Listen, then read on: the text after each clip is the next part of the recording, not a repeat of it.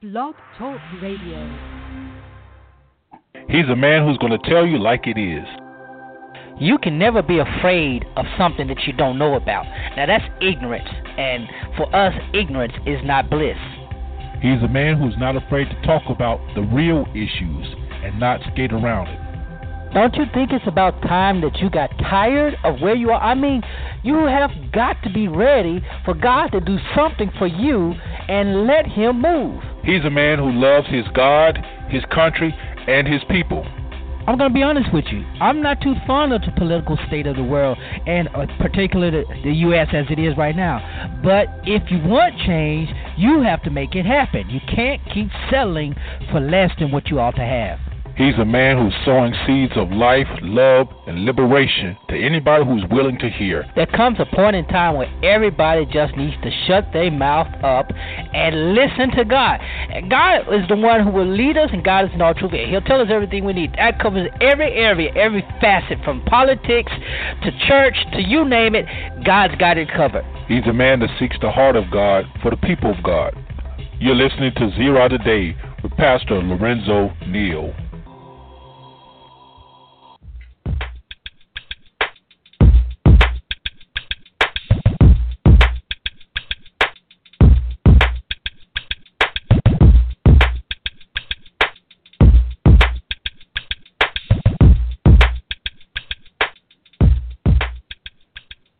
Good morning, and welcome to Zero Today. I'm your humble host, Pastor Lorenzo Neal, hailing from Cajun Land, U S A, here to present you with seeds of wisdom, insight, empowerment, and liberation. We are promoting a knowledge that is engaging and transforming, and we are here to help you, empower you, our listeners, every time we do the show, to empower you, our listeners, to knowing, being, and impacting the world around you.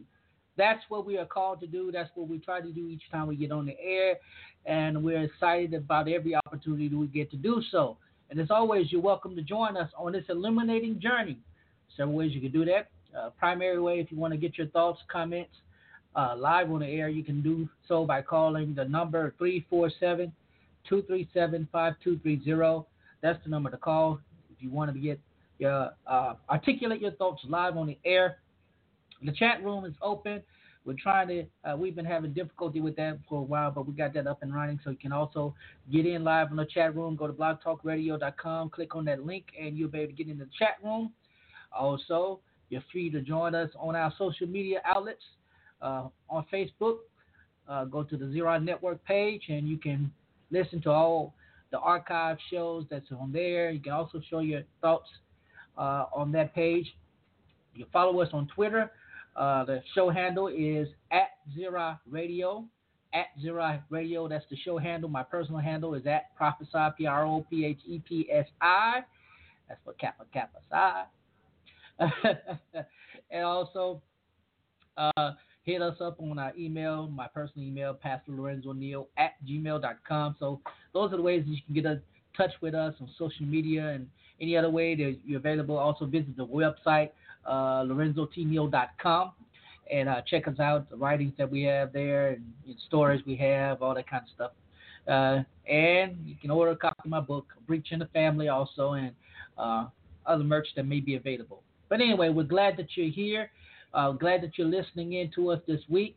Um, this is an exciting week because it's my birthday week. Saturday will be my birthday. Saturday, May twenty-eighth will be my birthday. I'll be turning forty-one. Uh, yeah, I don't look it, but I'm starting to feel it. So uh, it's also be Memorial Day weekend, so we want to take the time to acknowledge, um, as we go before we go further in the show, to acknowledge those veterans who, uh, well, those who gave up their lives in service to our country in every uh, war, both foreign and domestic. Um, We want to take a moment to honor them, their legacy, and thank them for uh, giving the ultimate sacrifice for this great United States of America. So let's go to the Lord in prayer. God, we thank you for your grace and your mercy. We thank you for your loving kindness. Thank you for this day, this wonderful day that you've made. Thank you for those who gave their life in defense of this country and the freedoms and liberties that we so wonderfully enjoy. We celebrate you and them. Now, God, let the words of my mouth and the meditations of my heart be acceptable in your sight. Christ, our Redeemer's name. Amen. As I said before, I'm excited because it's my birthday uh, week. And, um, hey, I, I, I'm glad about it. I am really glad about it. I'm trying to figure out what exactly to do. Last year, I, I, I had a little fortieth birthday party, you know, not, nothing big.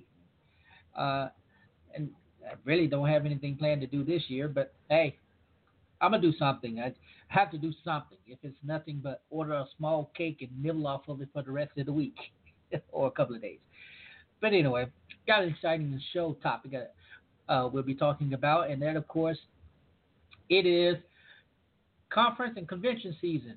So we'll be talking about some of the conferences and conventions, denominational uh, conventions and meetings that will be going on during this summer.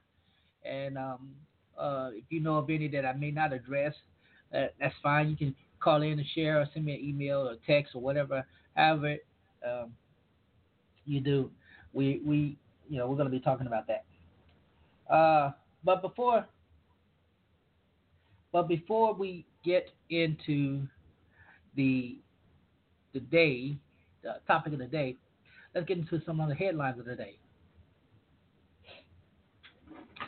Uh, there's a couple of things that I, as I was skirmishing about, I came across a story that I really didn't didn't even know. Uh, Many of you are probably familiar with Bishop Desmond Tutu. Uh, Desmond Tutu is a world-renowned leader in the faith in the Anglican Church, as well as a great leader in social justice, uh, in African affairs, and around the world for human causes. He's a, one of the greatest humanitarians uh, alive today. And um, he's a retired bishop in the Anglican Anglican Church, which is uh, part of the Church of England, and uh, here in the States, the Episcopal Church. They're all the same communion. And um, uh, he has a daughter. His daughter, I can't even, I'm not even going to try to pronounce her name. Mpho Tutu. I think that's her name. I, well, his daughter uh, entered the ministry, and she was in the, she was ordained an Anglican priest. She followed in her father's footsteps.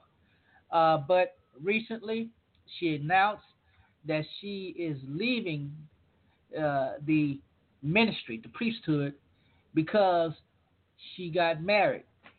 Well, you know, I don't, you know, most people think, well, you got married. That's, that's not a reason to leave. Well, it's not, it's who she married. She married Uh, another woman.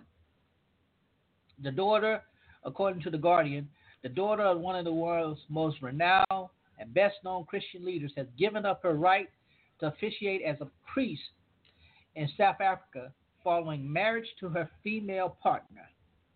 Ah, uh, Mpho, Mpho, I, I, well, Miss Tutu. Uh. And, you know, Bishop Desmond Tutu is a Nobel uh, laureate, Nobel Peace Prize laureate. And um, he, uh, he discovered his, his wife, I mean, his daughter's lover, and uh, he blessed them. He gave the father's blessing. But because, um, because the Anglican Church still uh, shares, like most uh Uh, Christianity, uh, the I, the belief that marriage is between a man and a woman. Uh, she chose to leave the priesthood. Now, what makes this interesting is the marriage dynamic. Of course, uh, Miz Tutu is black. Her uh, her wife, her partner is now her now partner is white. Um, not only is she white, but she's not a Christian. Uh, uh, Miz Tutu announced that her wife is German and an atheist, and that's really, that's really really interesting. You know, um,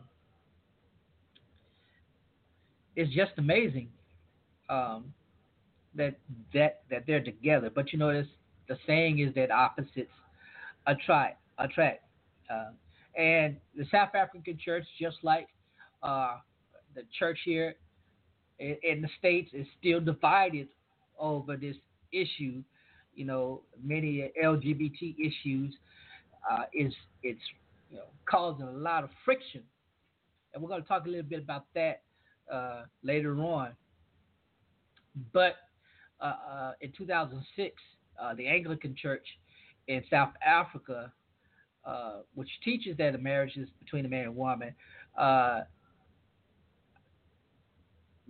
during their during their uh, conference, their meeting this year, will decide, you know, how to handle those persons who have entered into same-sex civil unions, or civil marriages as they're called in South Africa. So it's really interesting. You have uh, this this interesting dynamic and relationship, and this person has chosen to renounce her calling uh, for love. Would you do that? I think I think it was a noble act on her part, considering that the church is still kind of uh, wrestling with this issue, and and the United Methodist is wrestling with this. Um, it has not come to the front of most black churches yet, and I, I'm quite sure a lot of black churches will be wrestling with this, a lot of black denominations. Well, let me put it this way.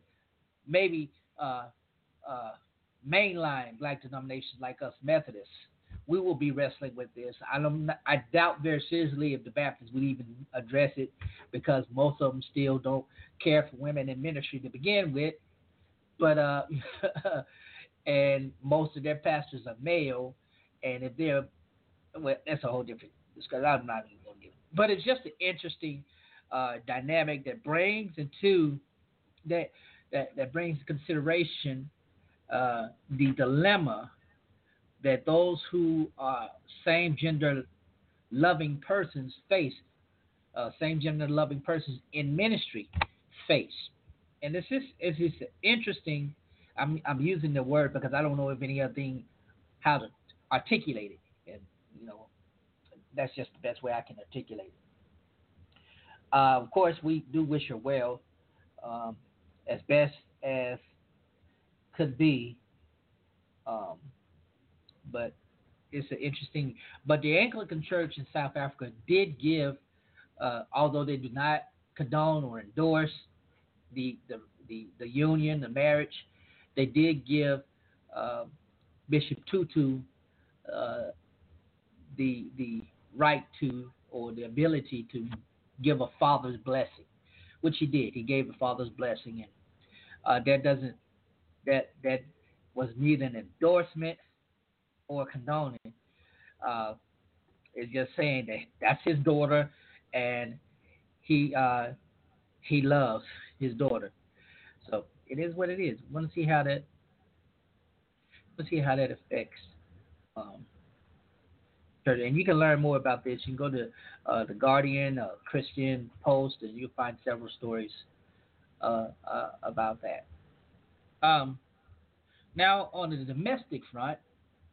Uh, a few weeks ago, you heard the story about uh, Pastor Jamal Bryant, a renowned pastor here in the States for what he's been doing in the area of social justice, and pastor of the uh, Empowerment Temple, African Methodist Episcopal Church in Baltimore, Maryland.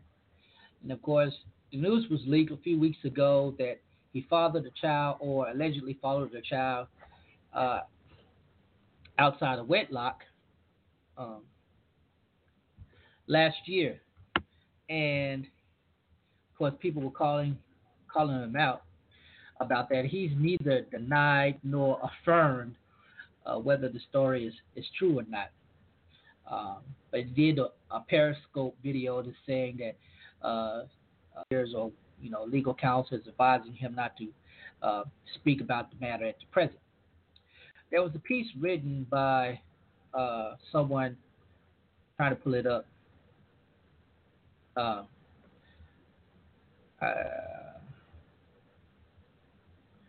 in Essence, is it Essence or yeah, Essence magazine? Uh, the author, Demetria Lucas, the Oily. I think I said her name right.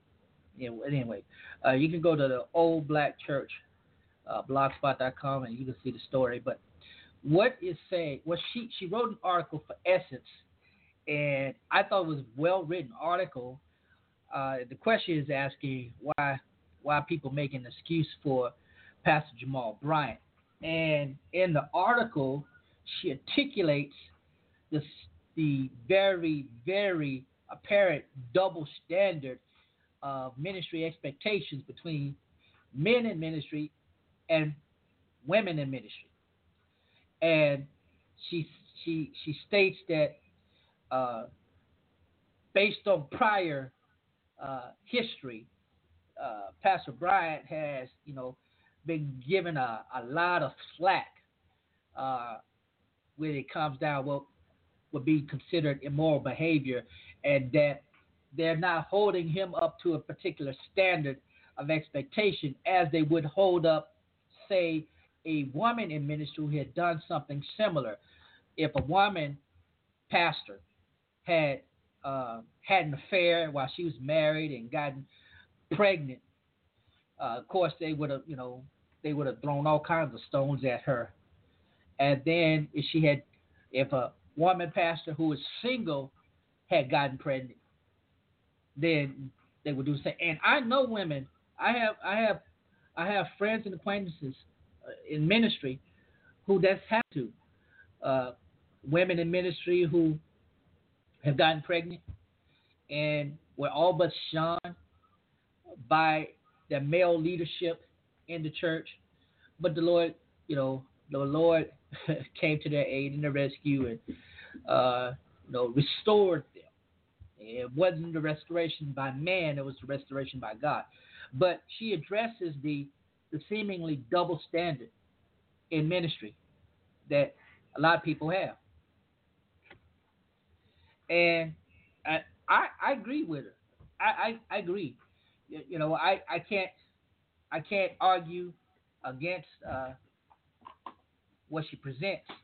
And I think we should hold all clergy uh, to a different standard, not a higher standard. Well, I won't say higher standard because I know myself, and as well, you know, when you when you're well differentiate aware of your differentiation, you know, well differentiated person, you understand your, your flaws, you and you, you you try to be transparent as possible, and authentic as possible. You know, you you you're able to kind of share that, but a lot of people aren't.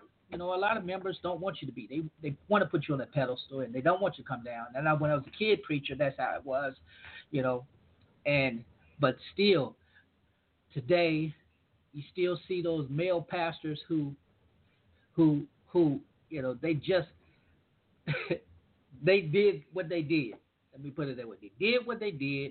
They got what they got, and you know they were never really openly rebuked.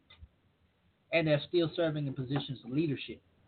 And, and yet, if it had been, it's the double standard. If it had been a female, you know, uh, the rebuke probably would have come quicker, sharper, and little to no efforts to really uh, restore such a one in love.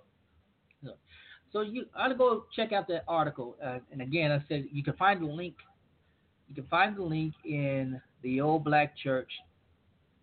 Dot com, Black Church Blogspot dot com talks about that. And of course, there's several other stories that really uh, I wish I could get into, but it's plenty, plenty of them that's going on.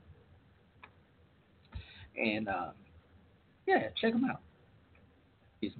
Also, again, we want to extend congratulations to uh, the Reverend Doctor Tony Evans, who is the pastor of the Oak Cliff Bible Fellowship Church in Dallas, Texas, reaching a milestone of forty years uh, in ministry uh, there with um, Oak Cliff Bible Study, the Urban Alternative. I've been to his church many a times, and I tell you, I have the deepest uh, admiration for Doctor Tony Evans. Uh, and his wife for what they've done to impact uh, the Oak Cliff especially South Oak Cliff, the Oak Cliff area in Dallas. They've done a tremendous, tremendous job. And if you ever go in Oak Cliff, I mean, the entire, probably the whole, the whole block, but I, I, I go so far as say just about the entire portion of a neighborhood is owned by that church, and the things that they do and the resources that they provide to that community is immeasurable in ways. And we, we celebrate Doctor Evans, prolific author, scholar, pastor, and uh, great man of God for uh, forty great years in, in in ministry in the Dallas area. So, so I'm going to take a quick break, and um, when I come back from the break, we'll get into the topic for today, and I want to be try not to be too long. Uh, so be right back after this.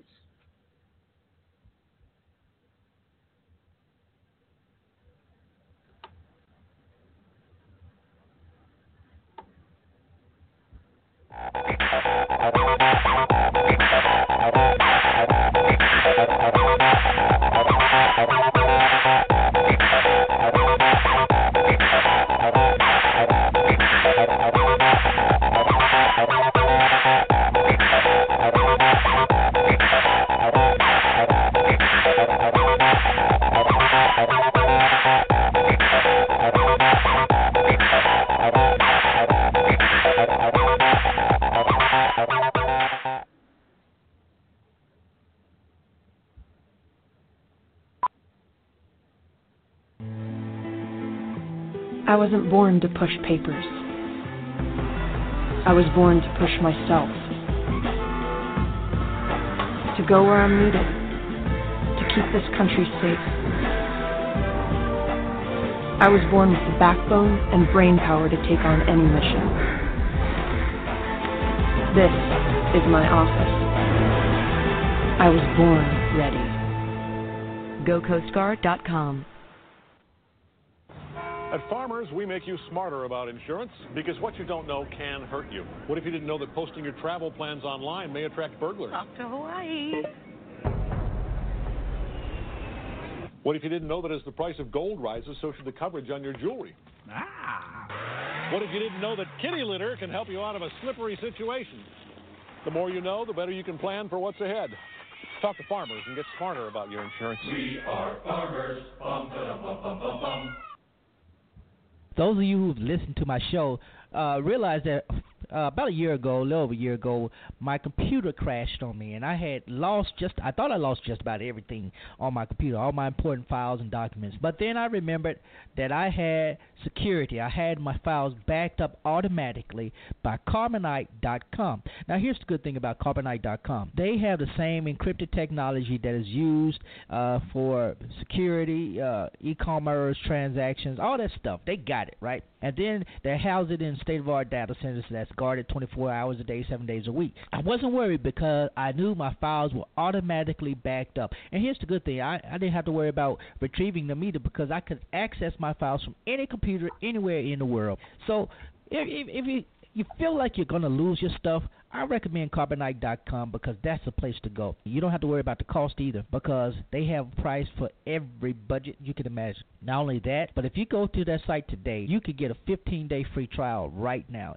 if you go in today. That's Carbonite dot com for all your online backing needs. All they do is back up your files online. They don't do anything else. You can be guaranteed that all of your important documents, everything that you love on your computer, will be safe and secure. Check them out today at Carbonite dot com for your online backup.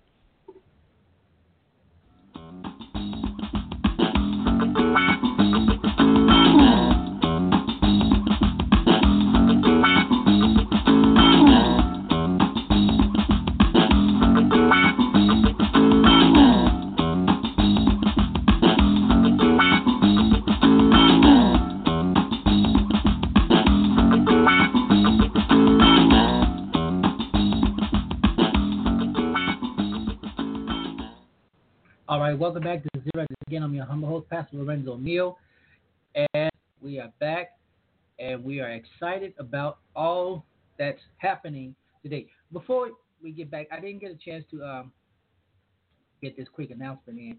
Um, I'm part of uh, a great organization of pastors, clergy, lay, who are who love the country and love the people, and are uh, who who are on a spectrum as moderate, political, uh, conservative, you know, whatever. We're concerned about the black family, concerned about Christianity and all those things. And it's the Douglas Leadership Institute. And I want to invite you to participate in the Douglas Douglas Douglas Leadership Institute.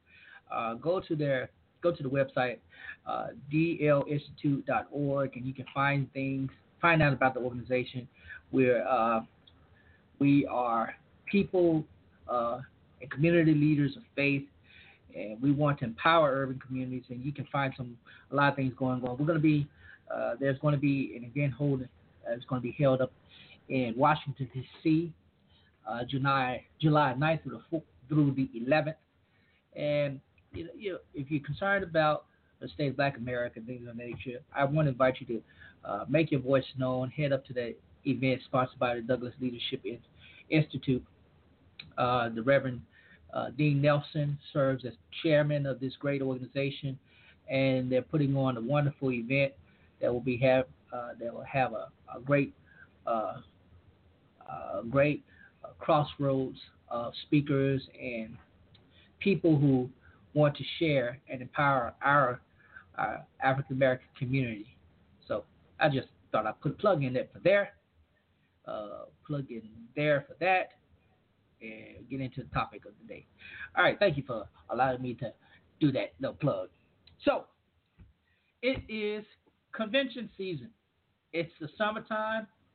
Schools are about to get out. Kids about to be free. And churches and denominations are about to hold their meetings. Uh, United Methodist Church just closed their annual conference that was held in Oregon.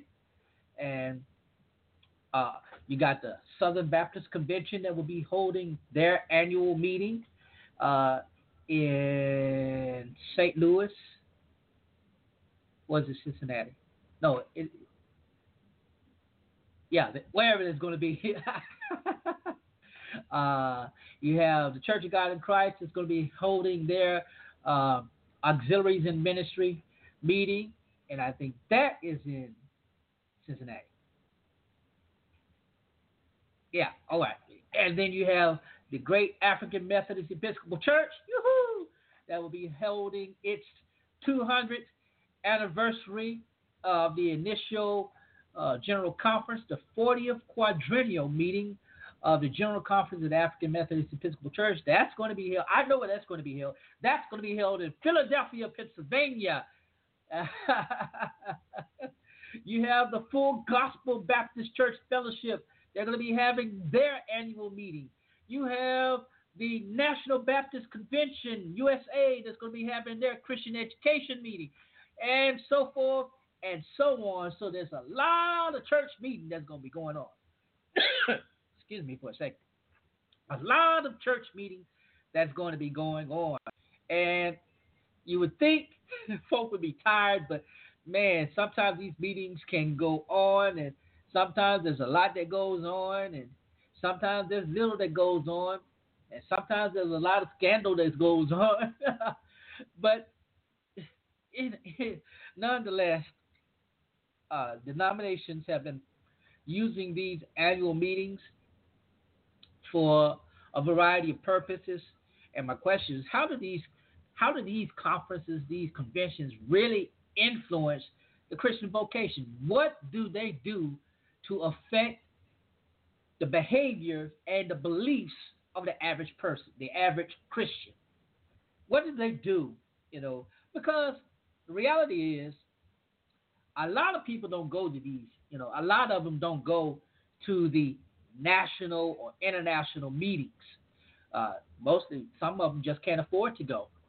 Uh, but uh, you've seen condensed versions of these, of these now. It called, you know, what used to be called a revival is now called a conference. And because you have a a large and growing segment of American Christendom that is independent and unaffiliated with a de- denomination, but they have independent associations, fellowships, all kinds of stuff like that, and they have their various convocations, you know, throughout the year, holy convocations or whatever it may be called. But summer is usually the time,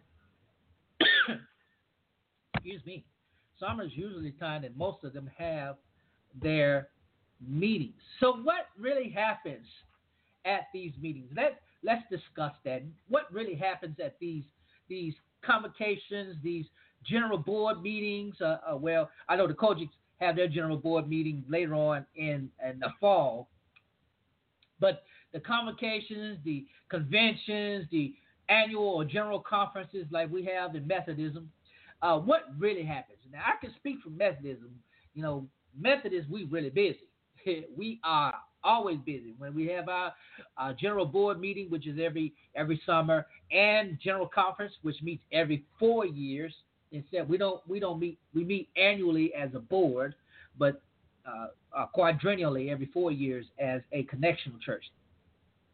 And so I, you know, I'm familiar with stuff like that. But you know, most uh, most really they have business sessions, but they don't really have business sessions because they you know they function as a denomination without having to function as an organism. Whereas when you have connectional churches like the Episcopal Church or the Catholic Church or uh, the Methodist Church that function as a connectional organism, so it's a lot that, that goes on regarding church legislation and business. So I I just wanted to know sometimes what goes on. Now, I was at, when I was a kid uh, or younger, I used to go to most of the the Baptist Association meetings. Uh, you know, I went to all of them just about, especially at the state level. And uh, I remember being at the very first uh, Full Gospel Baptist Church Fellowship uh, conference. Uh, and then uh, one of the first A I M meeting, the Kojic A I M meetings that was at meeting, the auxiliary. I, th- I think it's only been going on, that particular part, uh, arm of the Church of God in Christ, only been going on maybe about twenty years, if that. But I remember being at one of the first meetings that they had uh, while I was in college. Uh, so, you know, these things are summer activities to kind of give kids a thing to, thing to do. When I was in school, uh, the Louisiana Baptist State Convention sponsored youth encampment, the annual youth encampment. We, it was held on the campus of Southern University, and, and uh, I think at one time maybe even Grambling, but Southern was, about when I was going, was Southern. Matter of fact, we're having a reunion for the, uh, the Louisiana Baptist Youth Encampment. And there's going to be a bunch of folks from around the country who will be, this weekend, will be coming into Louisiana to kind of be a little bit nostalgic. Matter of fact, I, I, I share this because I accepted my call to preach at twelve years old at the closing of the national, I mean, of, of the, the State Baptist Youth Encampment. So, you know, that's a bit sentimental for me. But um, when I when I think about when I when I think about these meetings, I, I think about the significance, particularly as it describes to black churches, uh, how how difficult it was at one time for us to travel, and that was made these meetings worth it because you got, you know, it was an investment coming there, getting there, and experiencing what you were experiencing to take it back to your local assembly.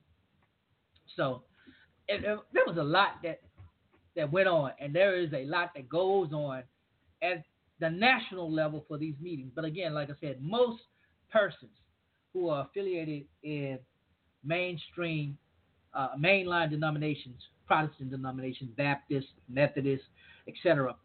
Uh, the average person, the average lay person, uh, and sometimes many of the clergy don't attend the national meetings for whatever reason. Um, but it's an opportunity for the governing bodies of these communions, reformations, denominations, whatever you want to call them, It's an opportunity for them for the, to really look at their denomination and deal with the issues. Uh, for this, uh, the United Methodist, again, they just closed their general conference uh, last week. And one of the biggest issues that they had to wrestle with was the I, this the the idea of same-sex clergy and same-sex marriage. And this is something they've been wrestling with for at least the last forty years. And within the last twenty years, it's gotten very heightened. Um, and within the last uh, year or so, two years or so, it's really been intense as one of their own, uh, several of their own have gone against church law and performed uh, same-sex marriages. And Uh, there was some interesting things, press, uh, some interesting legislation that was put forth both by their, their lay body, their lay organization body. Uh, one in particular was about uh, bishops reappointing incompetent pastors, you know, giving them, keep sending them to churches and knowing that these pastors are incompetent and they're, they're, they're doing more harm than good, and yet they're continually, because they're guaranteed an appointment. And so I'm uh, so they you know they were they were like they were really pressing, look, don't guarantee appointments. And I don't know if that passed or not, but it was certainly something very interesting. The other thing was uh, there was there was um, fear that this issue over same-sex clergy, same-sex marriage would actually lead to a split in the, the connectional United Methodist Church. And, well, good news is there was no split. They are still a connectional body.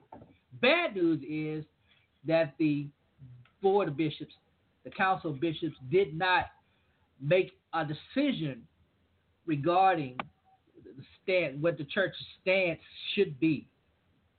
That they could not come to a unified voice on either one of the merit, one of the issues.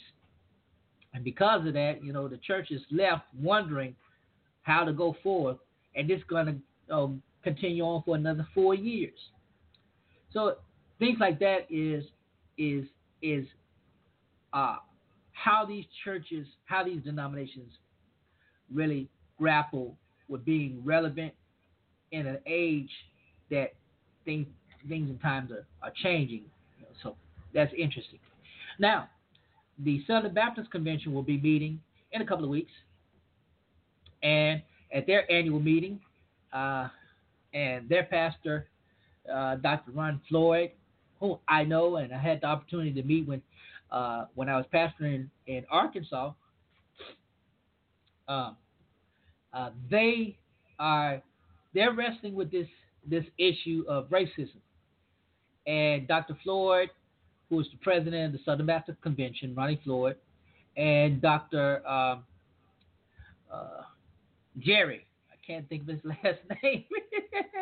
That's sad. He, he's a pastor here in, in, in Jackson, Mississippi. and uh, But he's the, he's the president of the National Baptist Convention U S A. And they've been collaborating over the last um, couple of years, at, at least the last year, definitely, um, working on the issue of racial reconciliation. And we've had two events where both of them uh, came together here in the city of Jackson, uh, and you know, to address the the seriousness of race. And um, so that is one of the things that they're going to be doing at their national meeting. Uh, they're going to have a national conversation on racial unity. And uh, uh, Doctor Floyd, along with Doctor Jerry Young. That's sad. Doctor Jerry Young, who pastor of the New Hope Baptist Church here in Jackson, Mississippi. Uh And uh, Doctor Reverend Doctor Marshall Blaylock, who's the pastor of First Baptist Church in Charleston, South Carolina, of course, where you know, Mother Emanuel is, they will be leading this discussion on uh, racial unity. And that's, and I'm really glad that they're including this as part of their uh, as part of their agenda during this meeting. And they're not just, you know, it's not just going to be a panel discussion. This is a really serious issue, and it's serious for them in two ways. One, uh, a report just came out that the uh, the convention, the Southern Baptist Convention, will um, allow missionaries who are missionaries in the continent of Africa, South and uh, South America, and other countries where uh, those groups speak in tongues. They will allow those missionaries who have, have that gift to to, do, to exercise that gift. So that that was a major step for the Southern Baptist Convention. And the Southern Baptist Convention is on a decline, although it is the largest denomination in America. It is on a decline. And they're trying to, you know, revive their their Reformation, and they're trying to attract, you know, new members. When I was affiliated with the Southern Baptist Convention, you know, we, we had an effort to bring in black pastors, and I worked hard in doing that, and we were successful in having some pastors come in and be dually affiliated with the Southern Baptist Convention as well as the National Baptist Convention, Progressive National Baptist, uh, whatever, you know, they were able to do uh, have dual affiliation. So this is one way that they are addressing that, and I, I'm really glad that they are doing it. Um. So that's that's going to be interesting. I, I I encourage you, if you don't, if if you really want to follow that, go to S B, uh, go to the Southern Baptist Convention and find out when when their meeting is and find out. I, I had all that pulled up and I eventually clicked it off. And of course, the National Baptist Convention uh, Christian Education Congress will be going on, and that will be happening in Tampa, Florida. Uh, and I I used to go to this one all the time, both at the local district, the state, and the national. I've gone a couple times to the national. I loved it, man. It was always fun. I met a lot of my, some of my, still my good buddies in preaching, preaching buddies uh, at these meetings, and it's wonderful. And uh, you know, they they have they have good preaching, they have good teaching, they have a lot of stuff going on. And uh, what's interesting is that the Baptist Church is, the Black Baptist Church is is becoming self-reflective, you know, trying to be more diverse, but they they still have a long, long way to go. They, while they, they have a group of them accepting, you know, women in ministry, women pastors and things like that, it's still not at the national level. Uh, you still have some who, you know, or it's still very control, uh, con- conservative uh, religiously. But, you know, that's one of the meetings that's going on. Uh, Church of God in Christ, uh, auxiliaries in ministry, uh, music, uh, Sunday school, the uh, uh, missionaries. Uh, I think mothers or something like that. Mothers and missionaries. Anyway, that's a big meeting. Matter of fact, that meeting now has become just as well attended as their uh, national convocation, their, their denominational congregation. Con, uh, congregation. It, it, you're going to see uh, wherever they hold it. I, I, I think it's Cincinnati, somewhere. Wherever they hold it, it's always a bunch of people. Always. I mean, tens of thousands go there because you're going to see and you're going to hear the latest gospel music, uh, some of the uh, more popular trending uh, preachers. You're going to hear all that. That, you know, it, it, it, it's always a, and uh, boy, you talking about fashion. Yeah, you're going to see that. Definitely going to see fashion. A whole lot of controversy too, but eh, it comes with territory. And lastly, but not least, the great African Methodist Episcopal Church, celebrating two hundred years uh, as as a connectional body. Yeah. It's a wonderful thing to be able to be a participant in that. I'll be serving as a delegate and working in several committees uh, during that particular meeting. Oh, well, at least one committee. And uh, uh, I lost my train of thought there because I, I saw a message, got distracted.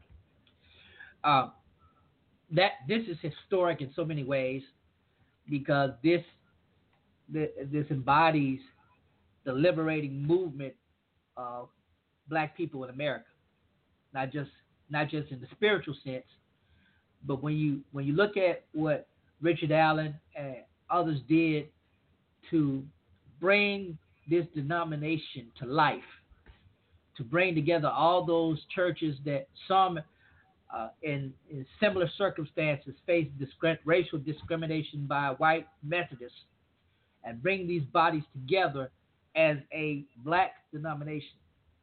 It's amazing. And uh, to this day has been the one of the leaders, if not the leading proponent of social justice and social action in these great United States of America. So I'm I'm excited about being a part of that, if nothing else.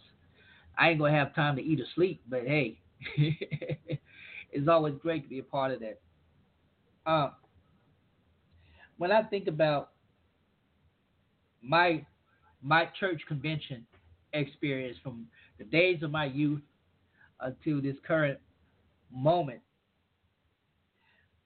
I, I, I think about how it shaped my religious ideology because, again, having been exposed, having come to, to salvation in the Baptist church, come to preaching in the Baptist church, yet having been exposed to the uh, the church universal, the Catholic, the Roman Catholic Church, the Episcopal Church, uh, the Pentecostal uh, church, Church of God in Christ and Pentecostal and Apostolic movements, and now in the broader Methodist uh, Methodist uh, Reformation. I, I I see how it has affected my ideology, where where you know it shaped how I how I interact with my fellow brethren, how empathetic and sympathetic I am towards what they're wrestling with, as well as my preaching, and why I stand in a liberating preaching, uh, what some would call, you know, liberation theology uh, perspective of preaching, because I, I, I, I see from all the breadth and depth of my religious experience that eventually it all leads to being liberated. The whole point of most of these meetings, it, you know, partic- I, I, let, let me give you an example. When Paul Morton, Bishop Paul Morton, when he had the desire to exercise in the spiritual gifts, the charismata, within the constraints of the National Baptist Convention, some were like, okay, you can do it. But the more acclaim he got, you know, others were like, look, man, just sit your tail down. But they couldn't deny that whatever he was doing was not only causing his church to grow, but causing other pastors to, you know, to grow. And, and so he he he didn't really break off. You know, he never really stopped being Baptist. It was just fellowship. Uh, but it morphed over the last twenty-odd years. It's morphed into something greater than he could have imagined. You know, it's within his own right, should can be considered a, a denomination, uh, although some may not say, you know, that, and they uh, have not called it that. It's, it's a fellowship. It's largely a fellowship because most of the churches don't have the Full Gospel Baptist uh, moniker. Some are just Christian centers or fellowships or whatever you want to call it, but they are affiliated with this particular uh, movement.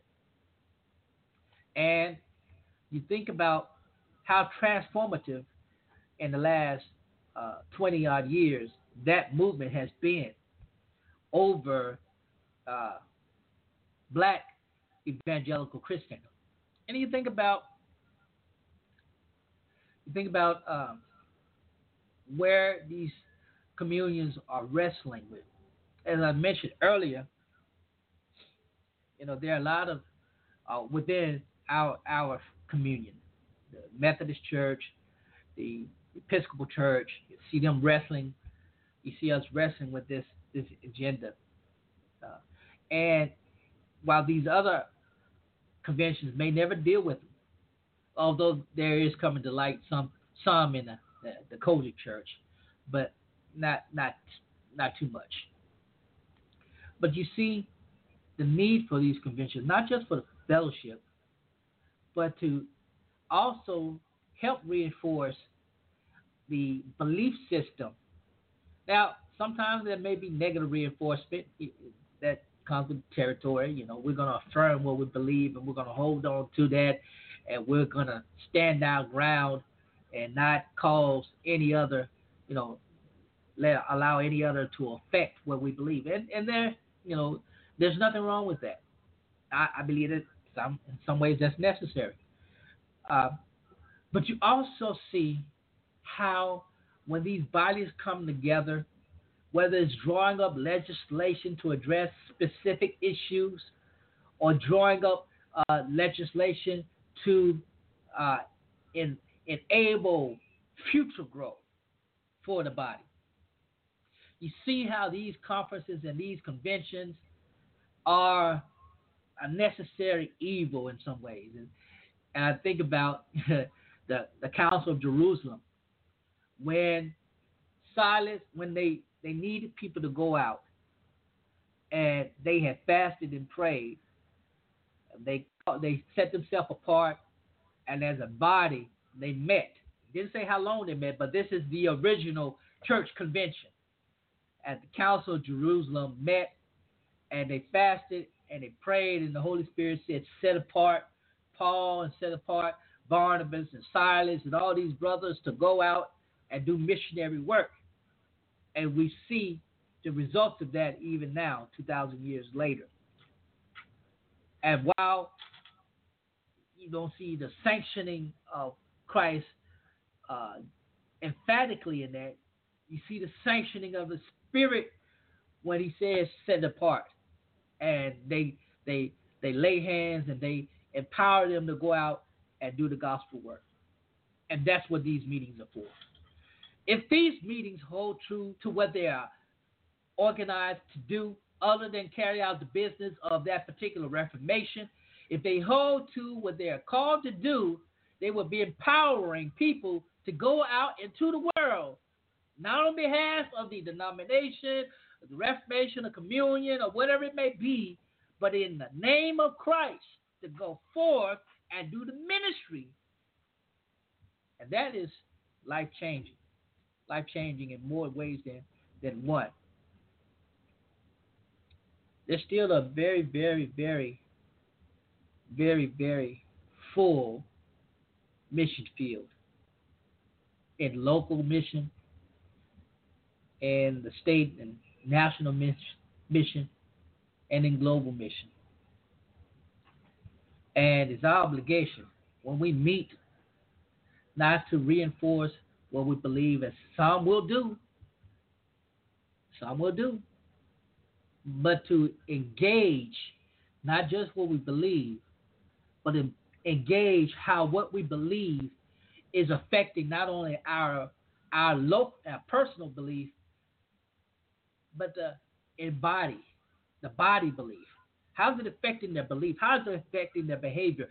If we're meeting and we're we're presenting legislation and things that's empowering to people and liberating to people, will that liberation and empowerment be go forth after the meeting is gone, or will it just stay within the constraints of the minutes of the last meeting? Nothing wrong with meetings. Nothing wrong with conventions and conferences. But if it's not empowering, if it's not promoting the gospel, if it's not changing and affecting the personal as well as the conglomerate, I don't even know if I use that word right, but if it's not affecting the the local, the personal, as well as the uh, communal body, the Church Universal, the Ro- the Catholic Church, not the Roman Catholic Church, but the Church Universal, the Catholic Church, if it's not affecting that, then yes, they are meaningless. So I hope you have your best conference season wear ready to go. Mothers, I hope you have your hats ready. Preachers, I hope you have your best suits ready and your best shoes. If you ain't got a pair of gaiters, maybe you want to pick one up so you can look good. But whenever and whatever, which one you'll go to, if you go to one, you know, remember what it's all about. It's not just about promoting the good of that local denomination. It's about promoting the gospel of Jesus Christ. That's what we should be about. Well, I'm out of time. But again, I thank you for joining us. Uh, again, as we head into the Memorial Day weekend, take the time to give thanks to God to those who gave their life for our liberties. And we should never forget them. We should never forget them. We should honor them.